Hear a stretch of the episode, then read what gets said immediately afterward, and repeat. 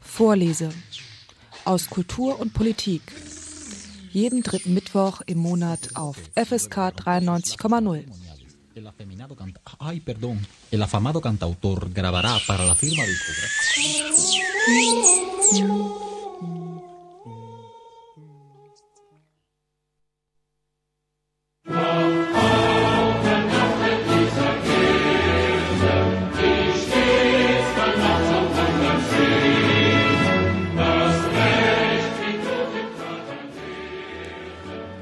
Beim Thema Karl Marx kann jeder mitreden. Der wollte den Kommunismus so und so. Marx hat die Rechnung ohne die Menschen gemacht. Marx ist gleich DDR. Marx wollte das Privateigentum komplett abschaffen. Die Liste der Zuschreibungen, was Karl Marx nicht alles gesagt haben soll, ließe sich unendlich fortsetzen. Schon zu Lebzeiten tobte ein heftiger Streit um ihn, der nach seinem Tod eigentlich nie verebbte. Nach der Oktoberrevolution von 1917 nahmen die Auseinandersetzungen noch an Schärfe zu. Ein Staat, nach 1949 viele Staaten, schrieben sich die Ideen von Marx auf die Fahnen. Der Marxismus-Leninismus wurde zu ihrer ideologischen Richtschnur. Nach 1989 blieb von den Ideen nicht mehr viel übrig. Marx hatte endgültig abgedankt. In der Folge verabschiedete man sich fast gänzlich von marxistischen Theorien und überantwortete so eine ganze philosophische Richtung dem Mülleimer der Geschichte.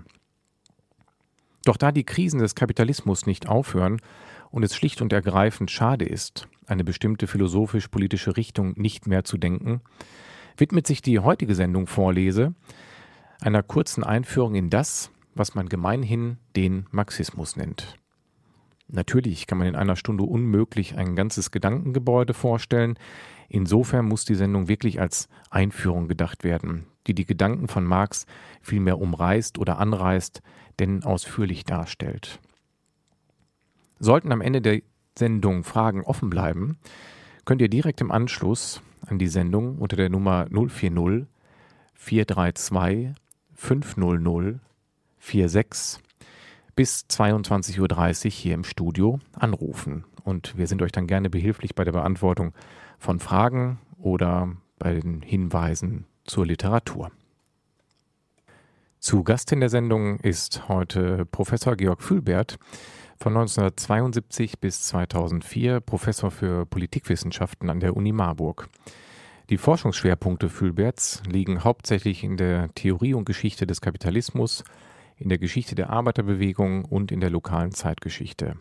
Er ist vielleicht einer der letzten marxistisch geprägten Professoren in Deutschland und insofern prädestiniert, einen Überblick über die Ideen Marx zu geben. Und nun steigen wir ein in eine erste Reise in den Marxismus. Guten Abend, Herr Füllbert. Guten Abend. Wenn man sich dem Marxismus nähert, kommt man natürlich nicht umhin, zunächst einmal seinen wichtigsten Protagonisten vorzustellen. Wer war er denn, dieser Karl Marx? Ja, also müssen wir dann doch schon von zweien reden und von Karl Marx und Friedrich Engels. Gut, fangen wir mit Marx an.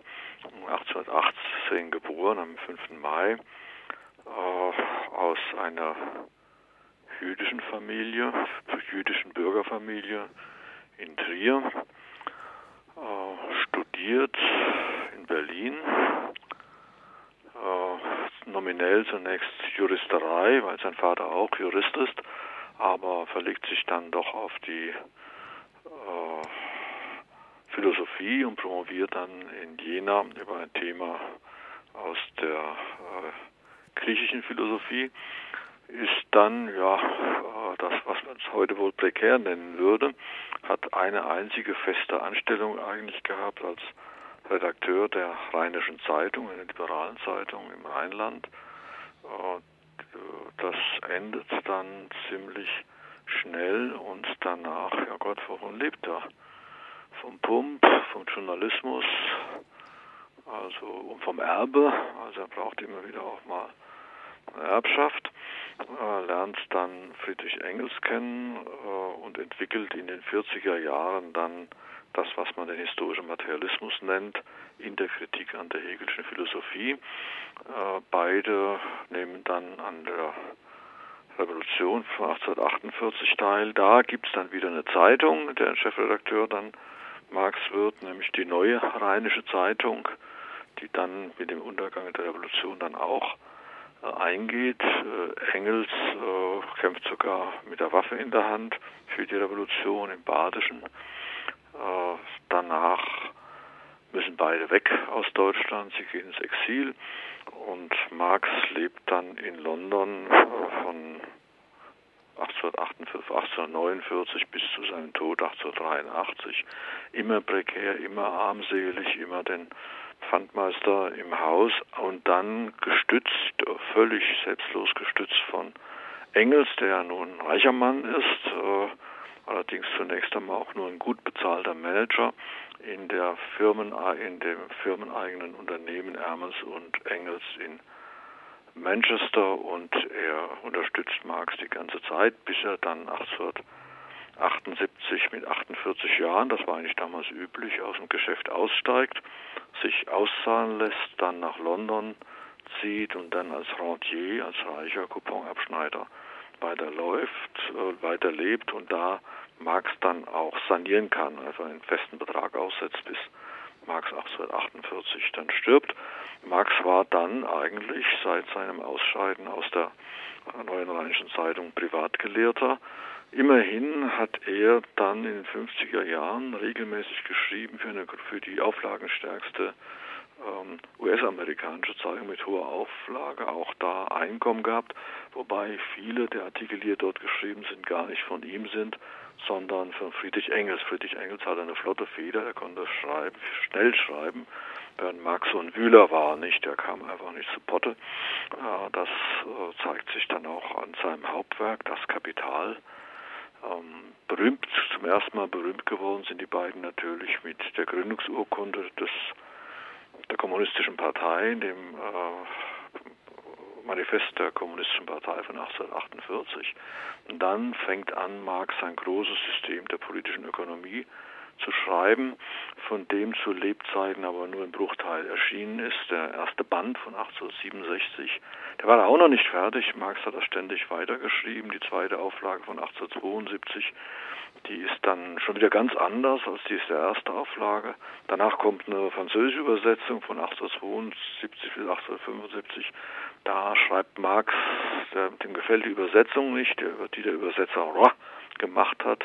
Da übersetzt er viele Teile dann selbstständig, arbeitet da im Grunde das, was in der zweiten Auflage dann drin steht, nochmal weiter. Also das dann die, der erste Band ist also schon in drei verschiedenen Auflagen erschienen.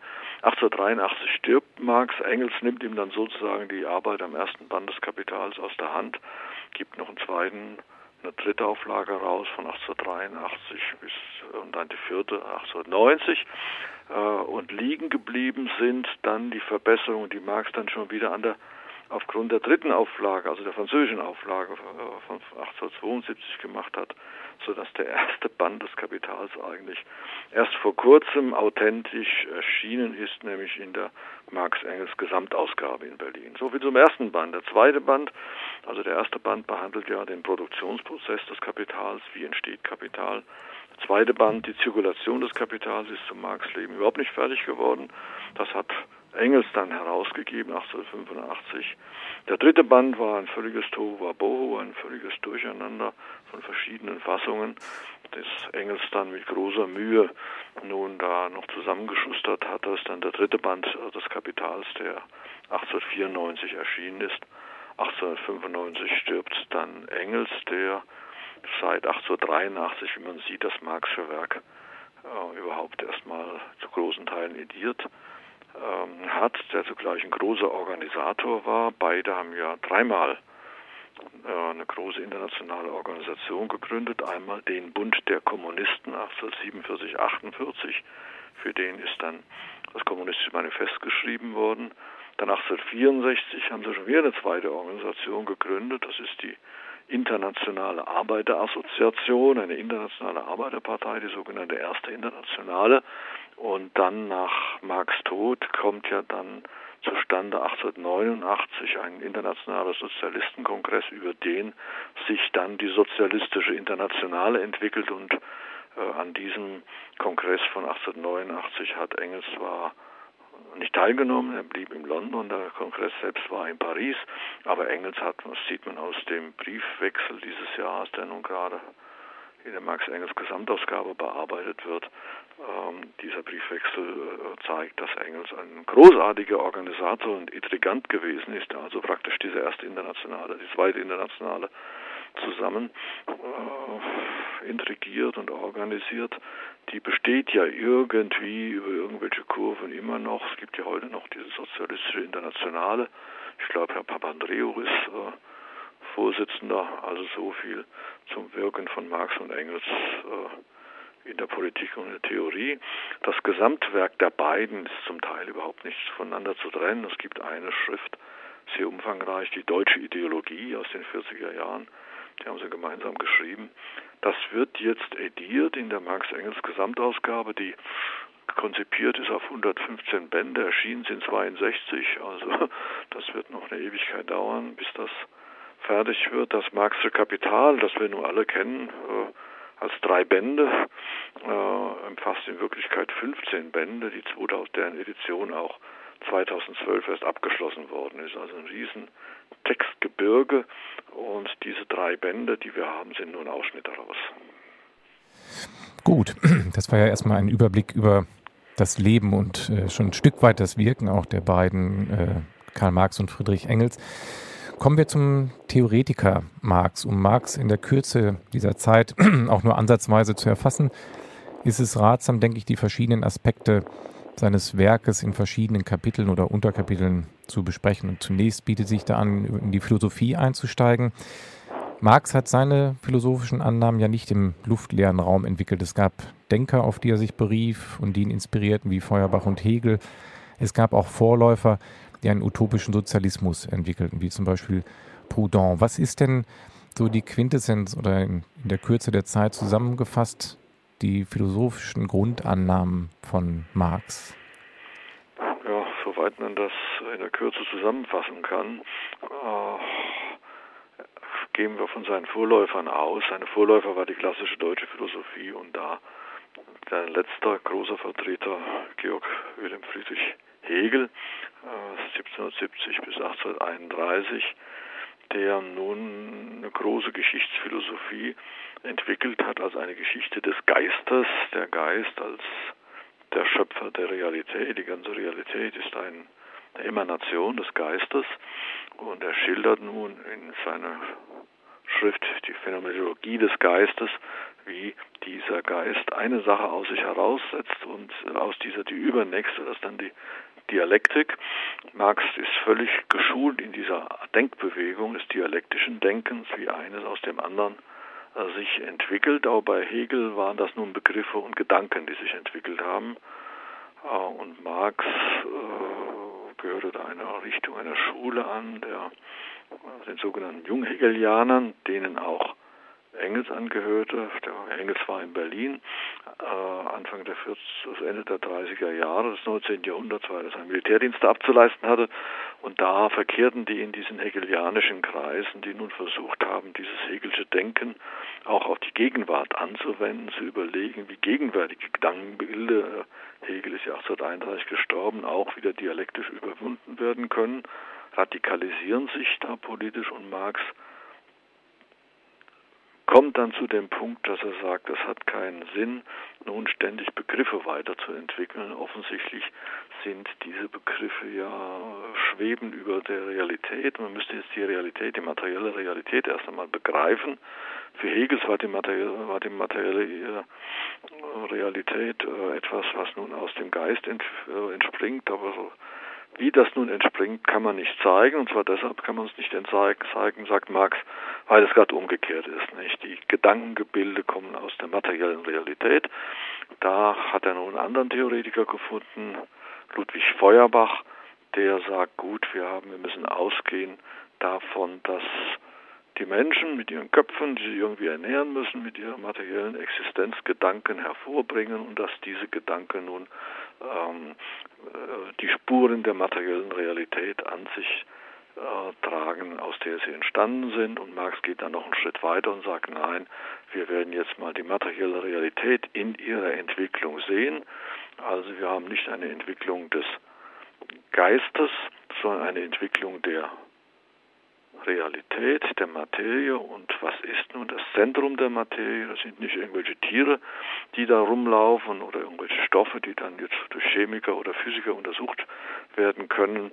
Daraus entsteht keine Geschichte oder jedenfalls nicht die Geschichte, die man als Zeitgenosse erleben kann, sondern Realität wird schon vermittelt, ein typischer Hegelscher Begriff, durch ihre ständige Veränderung, äh, und zwar durch Arbeit. Menschen verändern ständig die Natur. Äh, das ist also die materielle Basis äh, des Handelns und sie verändern die Natur und die Realität nicht als Einzelne, das wäre noch die Idee gewesen von Feuerbach, sondern als Gattungswesen, da geht nun der Feuerbach auch noch ein Stück mit, also die Menschheit als die Sammlung aller tätigen Menschen, aber dann sagt Marx, Moment, ähm, das ist ja nicht konfliktfrei, sondern die Menschen definieren sich durch ihr Eigentum an den materiellen Dingen, mit denen sie äh, hantieren. Und da äh, und diese Unterscheidung ist eine Unterscheidung nun tatsächlich in Eigentümer und Nicht-Eigentümer an den Mitteln, mit denen die Arbeit vonstatten äh, geht. Und das sind die Produktionsmittel. Und so kommt er zur Theorie der Klassengesellschaft. Übrig bleibt dann am Ende eine wissenschaftliche Revolution, die äh, uns so selbstverständlich ist heute, äh, dass wir sie gar nicht mehr als Revolution wahrnehmen, nämlich dass tatsächlich alles Denken und Handeln materiell bedingt ist. Das ist heute eine Binsenweisheit, nicht? Äh, aber für die Zeitgenossen war das eine ganz große, schwer zu verstehende Dinge. Die waren ja alle noch also ähm, theologisch versaut. Also der liebe Gott hat alles geschaffen mit seinen drei Einheiten, Gott, Vater und Heiliger Geist. Da haben wir den Geist schon wieder. Dann kommen die Theologen, äh, die dann das bisschen versuchen mit der Realität, mit der mm, nicht mit der materiellen Realität, aber sagen wir mit dem, was äh, mit der mit der Empirie zu äh, vereinbaren, bis hin zu Kant, der sagt, ja, das müssen wir dann schon wieder trennen. Einerseits haben wir die Empirie, andererseits haben wir Gedanken gebildet, die nicht mit ihnen übereinstimmen.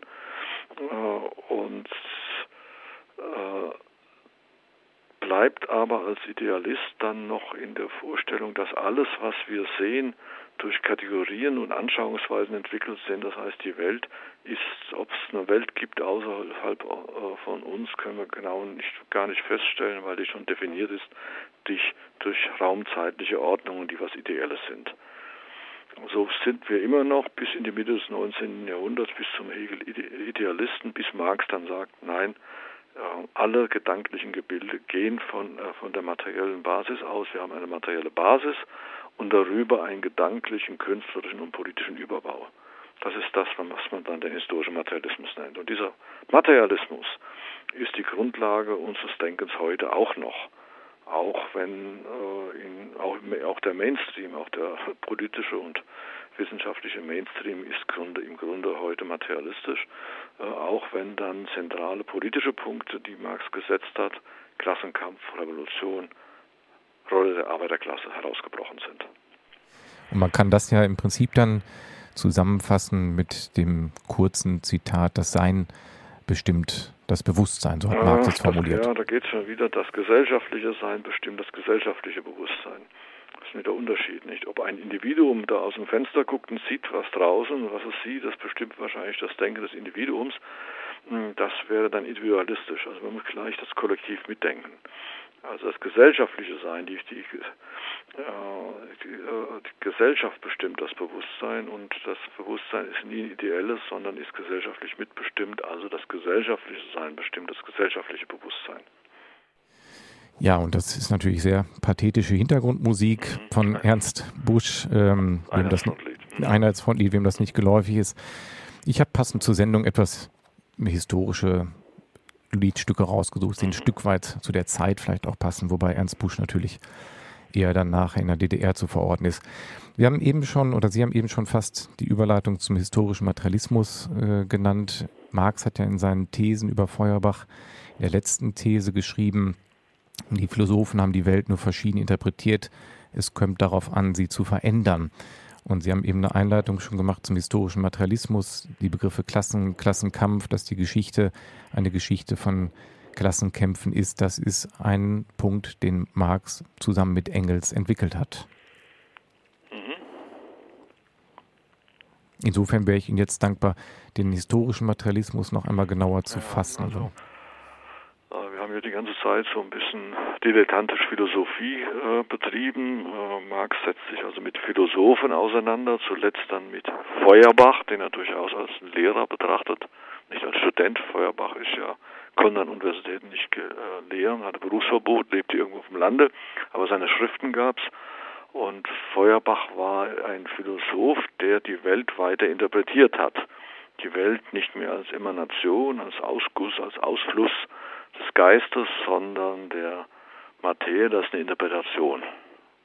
Kann man sagen, gut, also die einen, die erklären es aus dem Geist, die anderen erklären es aus der Materie, auch schon aus dem Menschen als Gattungswesen. Äh, wenn das aber so ist, dann ist alles Denken ja dann tatsächlich auch durch die Auseinander, durch die Arbeit der Menschen und durch äh, die Auseinandersetzung der Menschen miteinander als Klassen äh. Und wenn ich jetzt Philosophie treiben will, dann hilft es wahrscheinlich nicht sehr viel, wenn ich auf einen Gedanken, der jetzt mal gedacht worden ist, einen anderen draufsetze, sondern wenn ich Philosophie weiterentwickeln will, äh, dann muss ich die Triebkraft der Philosophie, ihre Basis verändern. Das würde dann eingreifen in die Praxis bedeuten. Das kann man jetzt auf die unterschiedlichste Weise machen. Jeder Ingenieur greift ja in die Praxis ein, indem er Gegenstände herstellt oder Maschinen, Werkzeuge. Äh, der wird sich wahrscheinlich in der Regel nicht sehr viel um Philosophie kümmern. Äh, Marx würde dann sagen, das ist eine reine Technik, das ist wichtig, das sind die Produktionsmittel, was der Ingenieur da macht. Aber äh, mit den Produktionsmitteln hantieren wieder Menschen, die in Klassen organisiert sind und wenn ich weiter philosophieren will, dann muss ich eben das Handeln, äh, dann muss ich das Handeln der Menschen oder ich als Mensch muss dann handeln, muss die Wirklichkeit verändern, damit sich die Gedanken wieder verändern.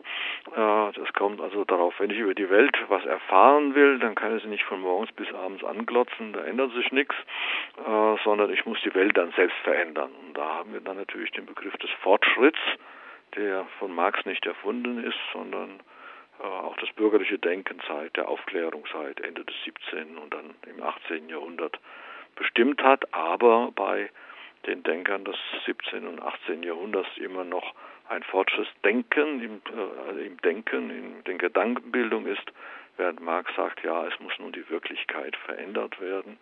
Äh, und wenn da so ist, äh, dann verliert die Philosophie ihre bisherige Bedeutung. Die bisher hat die Philosophie ja darin bestanden, die Welt zu erklären, aufklärend und vielleicht, also das wäre dann, wenn man die Kantschen drei Kritiken nennt, äh, denkt, Kritik der reinen Vernunft, das ist also, wie kann ich die Welt erkennen, Kritik der praktischen Vernunft, wie kann ich mit Vernunft nun äh, ethische Gesetze aufstellen und dann noch Kritik der Urteilskraft, die Ästhetik, immer geht es vom Gedanken aus.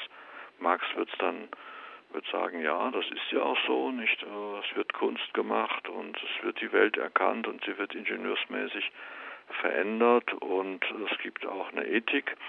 Äh, aber das entwickeln wir jetzt nicht mehr aus diesen drei Arten auf die Welt zu blicken, sondern wir verändern die Welt und dann werden wir sehen, dass das Bild, das die Menschen sich von der Welt machen, sich dann auch verändert hat. Und in dem Augenblick verliert natürlich äh, die Philosophie ihre bisherige praktische äh, und auch erkennende Bedeutung.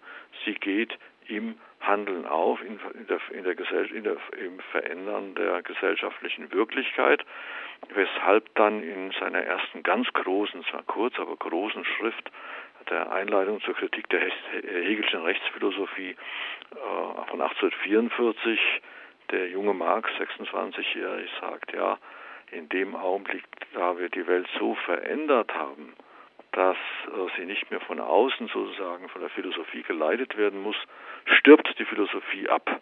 Das heißt, die Philosophie ist abgeschafft.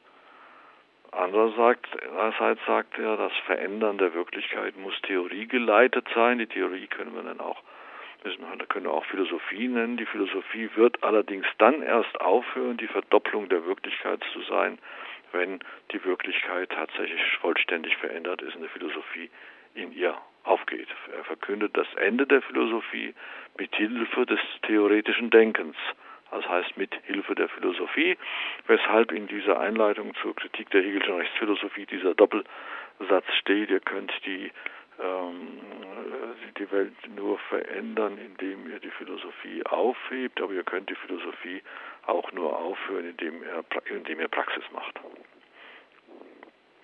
Genau, und das ist dann quasi so ein, ein Stück weit, setzt sich das ja fort, dann im Kommunistischen Manifest von 1848, was ja quasi in der Einleitung schon schreibt, die Geschichte der bisherigen Menschheitsgeschichte ist die Geschichte von Klassenkämpfen. Also er sieht den Mensch als Gestalter der Gesellschaft. Ja, dann dem geht was voraus. Dem gehen die sogenannten Marxischen Frühschriften voraus. Äh, das Kritik, äh, das kommunistische Manifest ist sozusagen die letzte Marxische Frühschrift. Die meisten Frühschriften von Marx sind nicht veröffentlicht worden zu seiner Zeit. Hat auch immer Schwierigkeiten gehabt, einen Ort zu finden, wo er was publizieren konnte. Was ich eben gerade zitiert habe, die Einleitung zur Hegelschen Rechtsphilosophie entsteht aus einem Zeitschriftenprojekt zusammen mit Arnold Ruge, den deutsch-französischen Jahrbüchern, hm, die aber dann auch bald pleite gegangen sind und meistens hat dann Marx dann für die Schublade geschrieben. Das hing nicht nur am Mangel von Publikationsmöglichkeiten, sondern weil er so ein Studierstubentyp war. Also der war dann in Paris äh, und fing dann an und sagte, gut, also wenn die Materie die Voraussetzung des Denkens und Handelns ist, und wenn ich dann jetzt wieder frage, ja, wer verändert die Materie? Das sind die Menschen. Wie machen die Menschen denn das? Sie machen es durch Arbeit. Äh, machen sie es allein? Nein, sie machen es nicht allein, sie machen es mit anderen. Sind sie gleich? Nein, sie sind nicht gleich, sondern sie haben unterschiedliches Eigentum. Äh, um welches Eigentum geht es? Es geht um das Eigentum an Produktionsmitteln. Äh, wie ist dieses Eigentum an Produktionsmitteln nun organisiert? Es ist über den Markt organisiert. Also muss ich mir den Markt ansehen mit dem Markt aber hat sich schon eine ganze Wissenschaft, die seit Ende des 17. Jahrhunderts entstanden ist, im 18. Jahrhundert ja dann aufgeblüht ist, äh, schon befasst, nämlich die sogenannte politische Ökonomie mit ihren großen Theoretikern, erstens mal Adam Smith von 1723 bis 1790, dann äh, David Ricardo von 1771 bis 1823, die haben die Gesetze der Marktwirtschaft schon entwickelt. Und dann sagt Marx, das muss man mal studieren, was die da getrieben haben. Das sitzt da in der Bibliothek, sowas konnte man sich ja früher nicht so leicht beim nächsten Buchhändler kaufen. Außerdem hatte Marx kein Geld. Und zum Internet hatten wir es auch nicht, also muss man in die Bibliothek gehen. Geht er also in Paris, wo er nun war, in den 40er Jahren in die Bibliothek und studiert die ökonomischen Klassiker und verfährt mit den ökonomischen Klassikern, wie er es vorher bei Hegel gelernt hat. Also das ist ein Begriff guckt er sich den Begriff an und sagt, ja, was, kann, was folgt denn aus diesem Begriff? Er spielt das ja dann später durch im Kapital. Also wenn die Menschen arbeiten, äh, dann stellt man plötzlich fest, äh, sie machen was ganz Verschiedenes. Die Arbeit ist geteilt, Arbeitsteilung. So steht es bei Adam Smith. Äh, was folgt aus der Arbeitsteilung? Naja, der eine stellt die eine Sache her und tauscht sie gegen das, was der andere gemacht hat. Also der Bäcker gibt Brötchen, der Metzger gibt Wurst.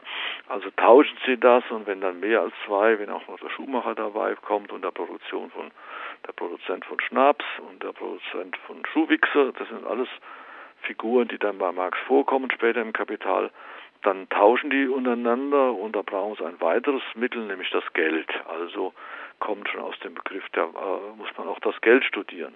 Hat man nur eine Ware, äh, dann äh, fragt man sich, ja, warum tauschen sie? Weil sie es brauchen. Dann stößt er aber auf einen neuen Begriff, stößt auf den Begriff des Profits, sie machen einen Gewinn. Dann fragt er ja, und jetzt, äh, wo kommt denn der Gewinn her? Und stößt da bei äh, Adam Smith und bei Ricardo auf ein schwarzes Loch.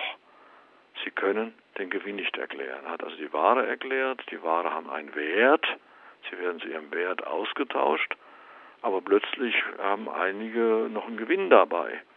Also es wird nun Brötchen, also der Bäcker, der verkauft Brötchen an Metzger, der Metzger verkauft Würste äh, an den Bäcker und hinterher hat dann der Bäcker eine Wurst und, und, und der Metzger hat ein Brötchen, aber sie haben noch was dazu, nämlich haben Geld. Komischerweise haben sie zusätzliches Geld gewonnen. Wie kann denn das sein, wenn Dinge vom gleichen Wert getauscht werden äh, und dann am Ende sie nicht nur die Ware haben, die sie vom anderen gekauft haben, sondern noch einen Gewinn? Und jetzt fragt Marx, wo kommt denn der Gewinn her? Und da können nun äh, Adam Smith und David Ricardo keine Antwort geben. Und dann sagt Marx, ja, da müssen wir den Begriff der Waren mal genauer untersuchen. Was gibt es denn für Waren? Gibt es denn wirklich nur Würste und Schinken und, und, und Brötchen? Nein, es findet ja offensichtlich, der Markt ist nicht nur ein Markt von Gegenständen, sondern da gibt es ja noch eine, eine Ware. Und diese Ware ist die Arbeitskraft. Diese Arbeitskraft nun, äh, die wird gekauft. Von wem wird sie gekauft? Vom Bäckermeister. Er kauft die Arbeitskraft seines Bäckergesellen. Der Metzgermeister kauft die Arbeitskraft auch seines Gesellen. Die lassen sie nun Brötchen und Würste produzieren. Und offensichtlich blinkt, springt dann für die Meister, die Arbeitgeber dabei was raus. Das nennt Marx den Mehrwert. Und sagt er, und dieser Mehrwert, der kann wieder investiert werden äh, und dann haben wir schon etwas, was man Exploitation nennt im Englischen. Ausbeutung. Das heißt, er macht genau dasselbe wie beim Hegel. Er dreht die Begriffe und die Gegenstände so lange hin und her, bis ein neuer Gegenstand entstanden ist. Erst hat er nur eine Ware, dann hat er den Wert der Ware. Der Wert der Ware drückt sich in Geld aus und plötzlich über Ware, Wert und Geld kommt etwas völlig Neues in die Theorie rein, was man vorher nicht hatte, nämlich den Mehrwert. Genau, das war ja quasi das Neue, was Marx entdeckt hat und wo sich dann ja auch viel die Bände des Kapitals mit beschäftigen. Ja. Mit der Analyse der Ware und dann mit dem Erklären, wie entsteht eigentlich so ein Mehrwert. Ja. Genau. Ähm, die Bände, man kennt ja meistens diesen ersten Band des Kapitals, wo quasi dieser Mehrwert entwickelt wird. Sie haben es einleitend schon gesagt zum Werdegang von Marx. Was ist eigentlich, wahrscheinlich kann man es so kurz nicht zusammenfassen, aber was umfassen die Bände 2 und 3? Und Sie sagten eben, es sind ja 15 Bände. Was ja, also der erste Band heißt der Produktionsprozess des Kapitals. Haben wir schon wieder einen Begriff. Was ist denn jetzt schon wieder Kapital? Hm? Es geht ja weiter. Ne? Also wir haben eben gesagt, also Ware, Wert, Geld, Mehrwert und der nächste Begriff ist Kapital. Was ist Kapital? Kommen wir jetzt, äh, bleiben wir mal bei dem einfachsten Beispiel wieder unser Metzger und Bäckermeister. Äh, die beuten ihre Gesellen aus. Das bedeutet, sie haben dann mehr Geld übrig, haben plötzlich Geld übrig, das sie vorher nicht hatten. Was wird denn mit dem Geld, das der Bäckermeister und der Metzgermeister da jetzt rausgezogen hat? Na, in der Regel wird so sein, äh, wenn das nicht sehr viel Geld ist, ja verbraucht es halt. Schluss. Äh, und da können, das wäre sogar ein idyllischer Zustand. Also der äh, Geselle, der erarbeitet seinen Lohn, und da gibt es den Mehrwert an den, an den Metzgermeister, an den Bäckermeister und der isst es auf. Und im Übrigen muss dann immer wieder neu investiert werden. Das heißt, äh, es sind nicht die Löhne gezahlt werden, sondern die Maschinen müssen ersetzt werden, Schweine müssen gekauft werden, also geschlachtet werden und so weiter. Das ist noch kein Kapitalismus. Es kann aber ein Punkt kommen, wo der Mehrwert so groß ist, dass äh, er nicht mehr vollständig konsumiert wird vom Aneigner, vom Kapitalisten. Diesen Zustand, wo der Mehrwert voll aufgebraucht wird vom sogenannten Ausbeuter, Metzgermeister und Bäckermeister, nennt Marx einfache Warenproduktion. Es werden immer wieder, jeden Tag werden neue Säue geschlachtet, neue Würste hergestellt, jeden Tag wird Mehl angeliefert, jeden Tag wird gebacken, jeden Tag wird Löhne gezahlt und jeden Tag geht der Überschuss an den äh, Meister, das dann wieder äh, konsumiert und am nächsten Tag geht so weiter. Das ist dann ein Kreislauf. Marx sagt, es ist aber kein Kreislauf. Denn von irgendeinem Punkt an, der historisch zu bestimmen wäre, wird, fällt mehr Mehrwert an, als er durch den Kapitalisten überhaupt verbraucht werden kann. Ein Überschuss an Mehrwert. Was macht er damit? Was hat er historisch damit gemacht? Er hat das investiert. Das heißt, er hat dann seine Bäckerei vergrößert, seine Metzgerei vergrößert. Man soll es jetzt nicht weiter treiben mit dem Brötchen und der, Wurst, denn der erste Mehrwert in großem Maßstab ist nicht in Bäckereien und Metzgereien entstanden, sondern in der Textilindustrie, der Verarbeitung von Baumwolle vor allem. Das heißt, Leute, die haben Baumwolle, also Kapitalisten haben Baumwolle produziert, haben Überschuss produziert, haben den Überschuss nicht voll konsumiert, sondern haben den Baumwollhandel ausgebreitet. Äh, es ist also auf ein vorhandenes Kapital, Kapital wären die Werkzeuge gewesen, wären die Rohstoffe gewesen, wären auch die Aufwendung für Löhne gewesen. Das Kapital hat sich vermehrt. Wenn der Mehrwert nicht ständig konsumiert wird, sondern auf das bestehende Kapital nun noch was draufgelegt wird, ähm, dann ver dann vergrößert sich das Kapital ständig. Und dieser Ausdruck, jetzt haben wir schon wieder den nächsten Ausdruck, nicht? Das hatten wir erstmal den Mehr, also nochmal, Ware, Wert, Geld, Mehrwert. Soweit sind wir und jetzt stellen wir fest, es gibt sogar noch einen Überschuss an Mehrwert. Und diesen Vorgang, dass dem, das Kapital sich ständig vermehrt, nennt Marx Akkumulation. Also Cumulus der Haufen und Akkumulation bedeutet, der Haufen wird immer größer. Das ist der Inhalt des ersten Bandes. Dann stellt Marx dann auch noch äh, die Frage, ja, irgendwann muss man das erste Kapital entstanden sein. Ja, sagt dann, das erste ist entstanden, nämlich durch Mord und Totschlag am Ende des Mittelalters. Das nennt er die ursprüngliche Akkumulation. Damit endet der erste Band. Der zweite Band hat die Überschrift die Zirkulation des Kapitals. Jetzt ist das Kapital mal in der Welt und wie wandert es denn wohin? Da entdeckt Marx drei verschiedene Sektoren. Es gibt eine Produktion von Produktionsmitteln, Maschinen werden hergestellt. Und es gibt eine Produktion von Nahrungsmitteln, das Konsumgüter. Und dann gibt es noch einen dritten Sektor, äh, die Produktion von Luxusgütern, das können wir vernachlässigen. Und er zeichnet danach, wie Kapital zwischen den beiden Sektoren, er nennt die Abteilung, Abteilung 1, äh, Produktion von Produktionsmitteln, in die zweite Abteilung, die äh, äh, Produktion von Konsumgütern wandert, wie das hin und her geht. Kapital bewegt sich immer von einem Sektor zum anderen. Dann gibt es auch eine ganze Menschengruppe, damit beschäftigt, die damit beschäftigt sind. Das sind die Kaufleute die Bankiers auch. Manchmal tritt das Kapital auch aus der Produktion heraus, wird gelagert in Banken, das ist dann die sogenannte Zirkulationssphäre. Ähm, das ist der Inhalt des zweiten Bandes, von dem Engels selbst sagt, das ist nötig, äh, aber nicht so wichtig, weil das Wichtigere ist die Entstehung des Mehrwerts. Und dann kommt der dritte Band. Im dritten Band werden dann praktisch der erste äh, und der zweite Band zusammengefasst. Im ersten Band wird die Produktion des Mehrwerts, die Produktion des Kapitals, also der Akkumulationsprozess geschildert. Im zweiten Band wird gezeigt, wie das Kapital zirkuliert und im dritten Band, wie das beides ineinander greift. Und da gibt es ganz komplizierte theoretische Probleme.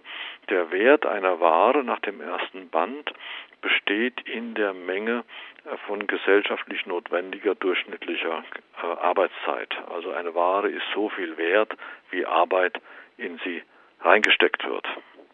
Also nehmen wir mal an, eine, die Produktion einer gewissen Menge kostet zwölf Stunden, dann ist das Garn, das aus Baumwolle entstanden ist, zwölf Stunden wert. Auf dem Markt sehen wir aber keine Stunden, werden keine Stunden gezeigt, sondern das Ganze wird in Geld ausgedrückt, damals in Pfund und in äh, Pfund Sterling und in Schilling. Kein Mensch wird auf dem Markt irgendwelche Arbeitsstunden zeigen, sehen. Marx sagt aber, das Geld, das ihr seht, das ihr für die Waren kauft, ist nichts anderes als geronnene Arbeitszeit. Naja, jetzt gab es aber nun Leute äh, bei äh, vorher schon, also äh, Adam Smith wieder und David Ricardo, die sagten auch, ja, ja, also der Wert einer Ware bestimmt sich nach der Arbeitszeit und das bemisst sich in Pfund Sterling und Schilling. Äh, und dann sagen sie noch was Zweites, was wir auf, äh, nämlich der Preis einer Ware bestimmt sich nach Angebot und Nachfrage. Das ist dann komisch. Wir haben eben vom Wert geredet. Der Wert ist, äh, besteht aus Arbeitsstunden, aus Arbeitszeit und der andere Ausdruck für diese Arbeitszeit ist Geld, sind Preise. Zugleich aber bildet sich der Preis erst auf dem Markt. Und da fragt man sich natürlich, was stimmt denn jetzt nun? Wird denn nun äh, Preis gebildet durch die Arbeitszeit, die in der Ware drin steckt, oder wird sie gebildet durch Angebot und Nachfrage auf dem Markt? Also eins von beiden kann ja nur stimmen. Wenn man sagt, der Wert einer Ware wird bestimmt durch die Arbeit, die drin steckt, das ist die sogenannte Arbeitswertlehre. Die haben Marx hat, hat Adam Smith entwickelt, hat Ricardo entwickelt und Marx eben auch. Aber der Mehrwert, ja, was ist denn mit dem Mehrwert? Äh, der ist ja dann doch, äh, das ist ja arbeitsloses Einkommen, denn der Kapitalist hat ja nicht gearbeitet für seinen Gewinn. Da bleiben Adam Smith und Ricardo stumm. Der Marx sagt, nee, nee, auch in dem Mehrwert steckt Arbeit drin, weil nämlich der Mehrwert, welche Arbeit steckt drin? Die Arbeit der Arbeiter, die nun allerdings von den Kapitalisten angeeignet wird. Und so ist in jeder Ware äh, nur die Arbeit von Arbeitern drin. Äh, das würde allerdings auch bedeuten, dass auch der Mehrwert auch nur aus Arbeit besteht. Und da haben, äh, haben, Engel, haben, Ricardo und Smith geeiert und sagten, nein, ähm, die Kapitalisten steuern auch was bei, sie steuern Kapital bei und das Kapital, das wird auch angeboten und das Kapital hat eben auch seinen Preis und wirft einen Gewinn ab. Das verträgt sich aber nicht mit äh, ihrer eigenen Lehre, dass äh, nur der, der Wert einer Ware nur auf Arbeit beruht. Also das war das Dilemma. Äh, wie kann ich nun die Preisbildung auf dem Markt, die ja nun tatsächlich durch Angebot und Nachfrage erfolgt, kann ich, wie kann ich die vereinbaren äh, mit der anderen Behauptung, dass der Wert einer Ware nur durch Arbeit bestimmt ist. So haben sich die Leute gequält im 19. Jahrhundert damit, bis Marx die Lösung hatte. Und zeitgleich mit Marx um 1870 rum gab es nun Leute in der Wirtschaftswissenschaften, die einfach die Faxen dicke hatten und sagten, also das ist doch Mystik. Ich kann nicht sehen, dass ich kann zwar sehen, dass Arbeit nötig ist, um Waren zu produzieren, aber ich, ich kriege nicht die Kurve vom Arbeitswert zu den Preisen. Da mache es wieder Bauer, der nur glaubt, was er sieht. Lassen wir das doch einfach mit dem Arbeitswert, äh, sondern gehen nur von den Marktpreisen aus. Das sind dann die Grenznutzentheoretiker. Die sagen also, der Wert einer Ware bestimmt sich nach Angebot und, Fra äh, und Nachfrage auf dem Markt und alles Übrige vergessen wir einfach. Damit ist natürlich dann Adam Smith liquidiert, dann ist David, damit ist David Ricardo liquidiert und Marx ist ohnehin liquidiert.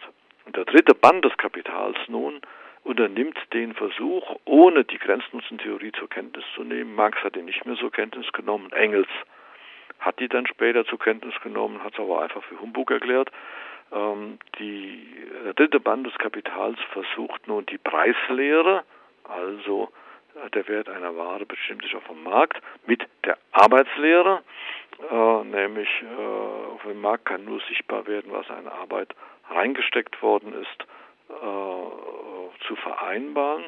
Mit ganz komplizierten Konstruktionen gibt es sogenannten Produktionspreis, es gibt äh, eine durchschnittliche Profitrate, also sehr viele Spezialprobleme, die auch ihrerseits weitere Probleme aufwerfen ähm, nämlich äh, mathematische Probleme auch, zum Teil auch Probleme aufwerfen, die mit der damaligen Mathematik noch gar nicht lösbar waren. Erst in den 80er Jahren eigentlich kann man sagen, 80er Jahren des 20. Jahrhunderts, nicht des 19. Jahrhunderts, haben sich dann Theoretiker gefunden, die mit Hilfe sehr ausgepuffter mathematischer äh, Modelle meinen tatsächlich herausgefunden zu haben, dass Marx die richtige Lösung gefunden hat. Ja, und da hörten wir einmal Hannes Wader äh, zur jungen Garde des Proletariats. Herr Fülbert, wir haben jetzt einen großen Bogen gespannt von der Philosophie kommend hin zur politischen Ökonomie im Denken von Marx und Engels. Zum Ende der Sendung wäre es nochmal interessant, sich die beiden als Politiker anzugucken, weil es waren ja keine, Sie sagen, Marx war ein Stubenhocker, das mag ja auch sein, aber er war natürlich auch in seiner Zeit ein sehr präsenter Politiker. Sie haben schon erwähnt, er hat mehrere internationale Organisationen mit begründet, mit Engels zusammen. Was waren das für Revolutionäre? Naja, also das war die Hauptsache. Nicht? Wir haben jetzt über Philosophie geredet, da haben sie die Philosophie von Hegel bearbeitet, dann haben sie mal über Ökonomie geredet. Die Wahrheit ist, dass Marx und dann auch Engels sich eigentlich nur deshalb mit Ökonomie beschäftigt haben, weil sie revolutionär waren. Also Ökonomie als solche hat Marx gar nicht so interessiert. Er und sprach sogar von der ökonomischen Scheiße, mit der er sich dauernd befassen wollte, mit befassen musste, weil es um was anderes ging. Nur um, man muss die ökonomische Scheiße, um das hässliche Wort nochmal zu benutzen, kennen, um die ganz andere Sache zu betreiben, die Marx und Engels wirklich interessiert. Das war die Revolution. Wieso Revolution? Naja, also beide standen im Grunde noch unter dem Einfluss das großen Ereignis, das das ganze 19. Jahrhundert überschattet hat, nämlich die Französische Revolution von 1789. Muss man sehen, es war eine Serie von Revolutionen. Revolution von 1789, die geht ja im Grunde bis 1815. Die Napoleonischen Kriege gehören noch dazu. 1830, die nächste Revolution in Frankreich.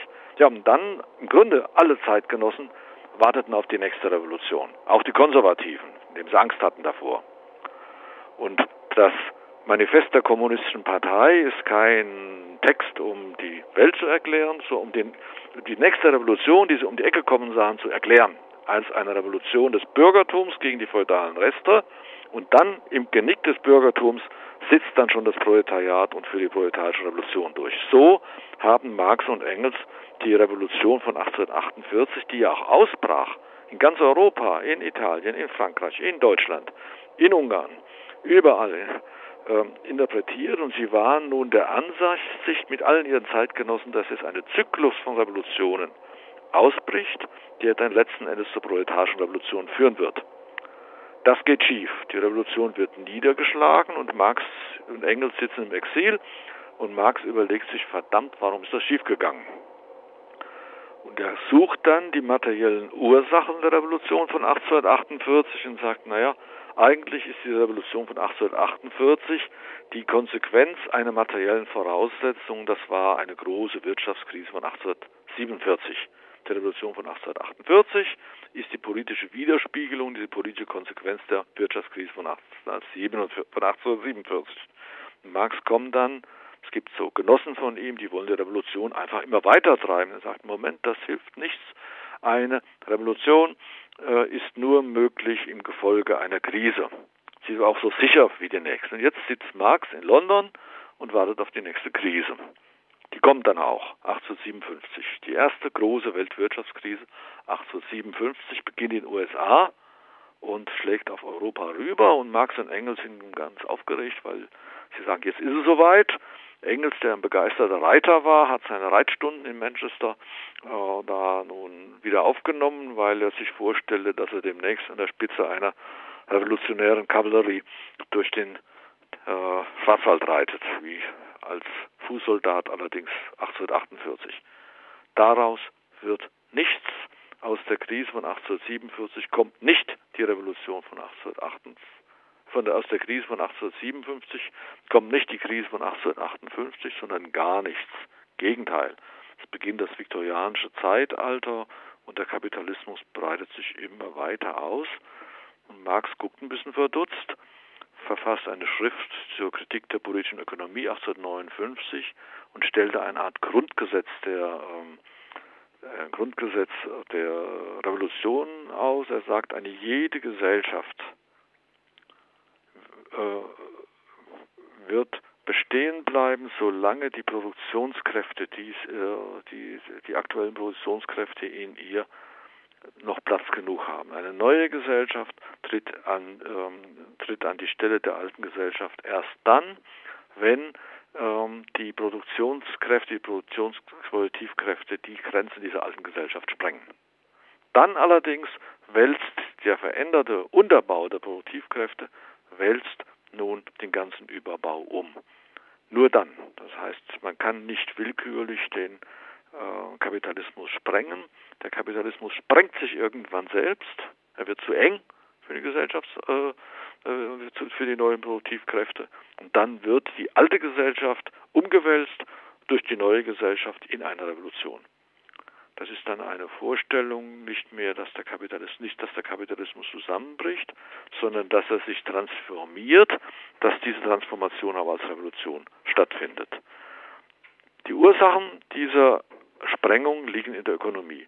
Also muss man die Ökonomie studieren. Also geht Marx zum zweiten Mal in die, in die äh, Studierstube nach den 40er Jahren und studiert dann äh, bereitet das Kapital vor, sieht aber die Intervalle, in denen nun der Kapitalismus zu eng wird, sehr, sehr kurz und sieht so Mitte der 60er Jahre schon Transformationskräfte im Kapitalismus, aus der, aus denen er schließt, nun, dass das Ende dieser Gesellschaft gekommen ist. Und da ist es nötig, dass die Arbeiter sich organisieren. Und da gründen beide dann die nächste kommunistische Partei, die erste war der Bund der Kommunisten von 1848, jetzt gründen sie die Internationale Arbeiterassoziation, um die nächste Revolution vorzubereiten. Und sie kommt. Die nächste Revolution kommt, nämlich die Pariser Kommune 1871, die nur zwei Monate gedauert hat, aber von durchschlagender Wirkung war auf beiden Seiten. Es ist ja dann nun tatsächlich ein, zum ersten Mal hat das Proletariat die Herrschaft angetreten in Paris und durchschlagend allerdings auch in der Niederlage der Kommune, weil der republikanische Staat, Napoleon war gestürzt, Napoleon III., nun Truppen schickt und das in ein Blutbad ersäuft. Und Marx studiert nun am Beispiel der Pariser Kommune, wie ein proletarischer Staat aussehen soll. Denn, diese, denn die Kommune war ein Staat. Und jetzt muss ich, ja. Herr Fübel, bevor, da würde ich jetzt natürlich gerne einsteigen und wahrscheinlich die Hörer würden genau das auch gerne weiter mhm. verfolgen. Das können wir in der heutigen Sendung jetzt leider nicht mehr abdecken, weil wir jetzt in drei Minuten enden. Aber an dieser Stelle möchte ich Ihnen auf jeden Fall schon einmal ganz herzlich danken für diesen Überblick, den Sie gegeben haben. Und vielleicht noch ähm, haben Sie zwei, drei Literaturempfehlungen, womit man sich beschäftigen könnte, wo man einsteigen kann in diesen Themenkomplex. Einsteigen am besten gründen Sie dieses Hören eine Kapitallesegruppe und fangen Sie mit dem Kapital an. Gut, äh, wenn Sie nicht genug Zeit dafür haben, lesen Sie eine Zusammenfassung. Da empfehle ich äh, ein Buch Kritik der politischen Ökonomie von Michael Heinrich. Das ist ein Versuch der Darstellung des Kapitals. Natürlich finde ich meine Darstellung des Kapitals besser, muss man machen, genauso wie Michael Heinrich seine, natürlich seine Zusammenfassung mit dem gleichen Recht besser findet. Von mir gibt es eine Zusammenfassung im Papyrossa Verlag.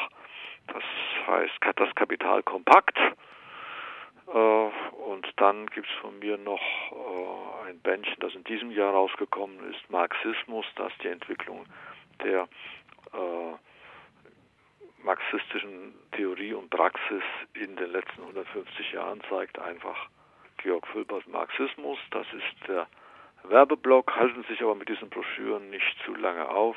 Kaufen sich erstmal den ersten Band des Kapitals, lesen Sie bis zum Mehrwert dann kaufen Sie den zweiten Band und da lesen Sie den Abschnitt über die Reproduktionsschemata.